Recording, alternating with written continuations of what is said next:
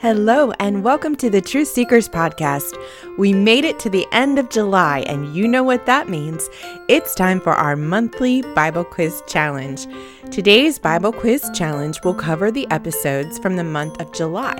The questions in today's quiz come from episodes 100, 101, and 102.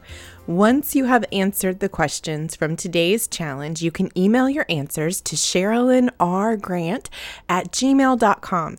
You have until Monday, August 3rd to send in your answers.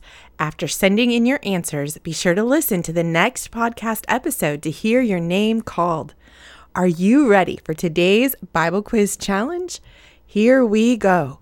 Listen carefully to the following questions. Number one. Who became king after King Ahab died? This comes from episode 100. After King Ahab died, who was the next king to come after him? Number two, what happened to the three kings in the desert on their way to fight the king of Moab?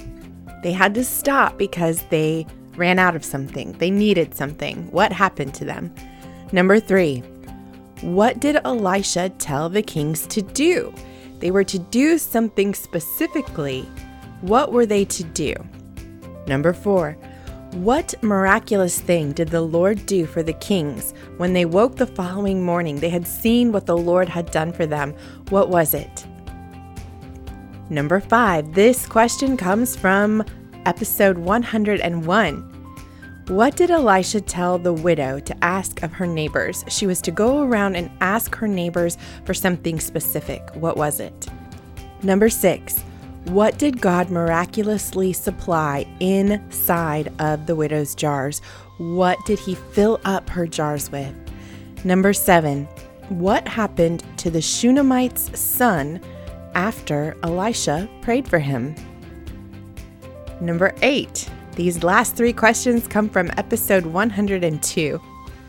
Naaman was the captain of the army of Aram. What disease did he have? What disease did Naaman have? Number nine, who did Naaman's servant girl tell him to go see? And number 10, what did Elisha tell Naaman to do in order to be healed. Naaman was supposed to do something specific. What did Elisha tell him to do? All right, Truth Seekers, those are your Bible quiz questions for the month of July.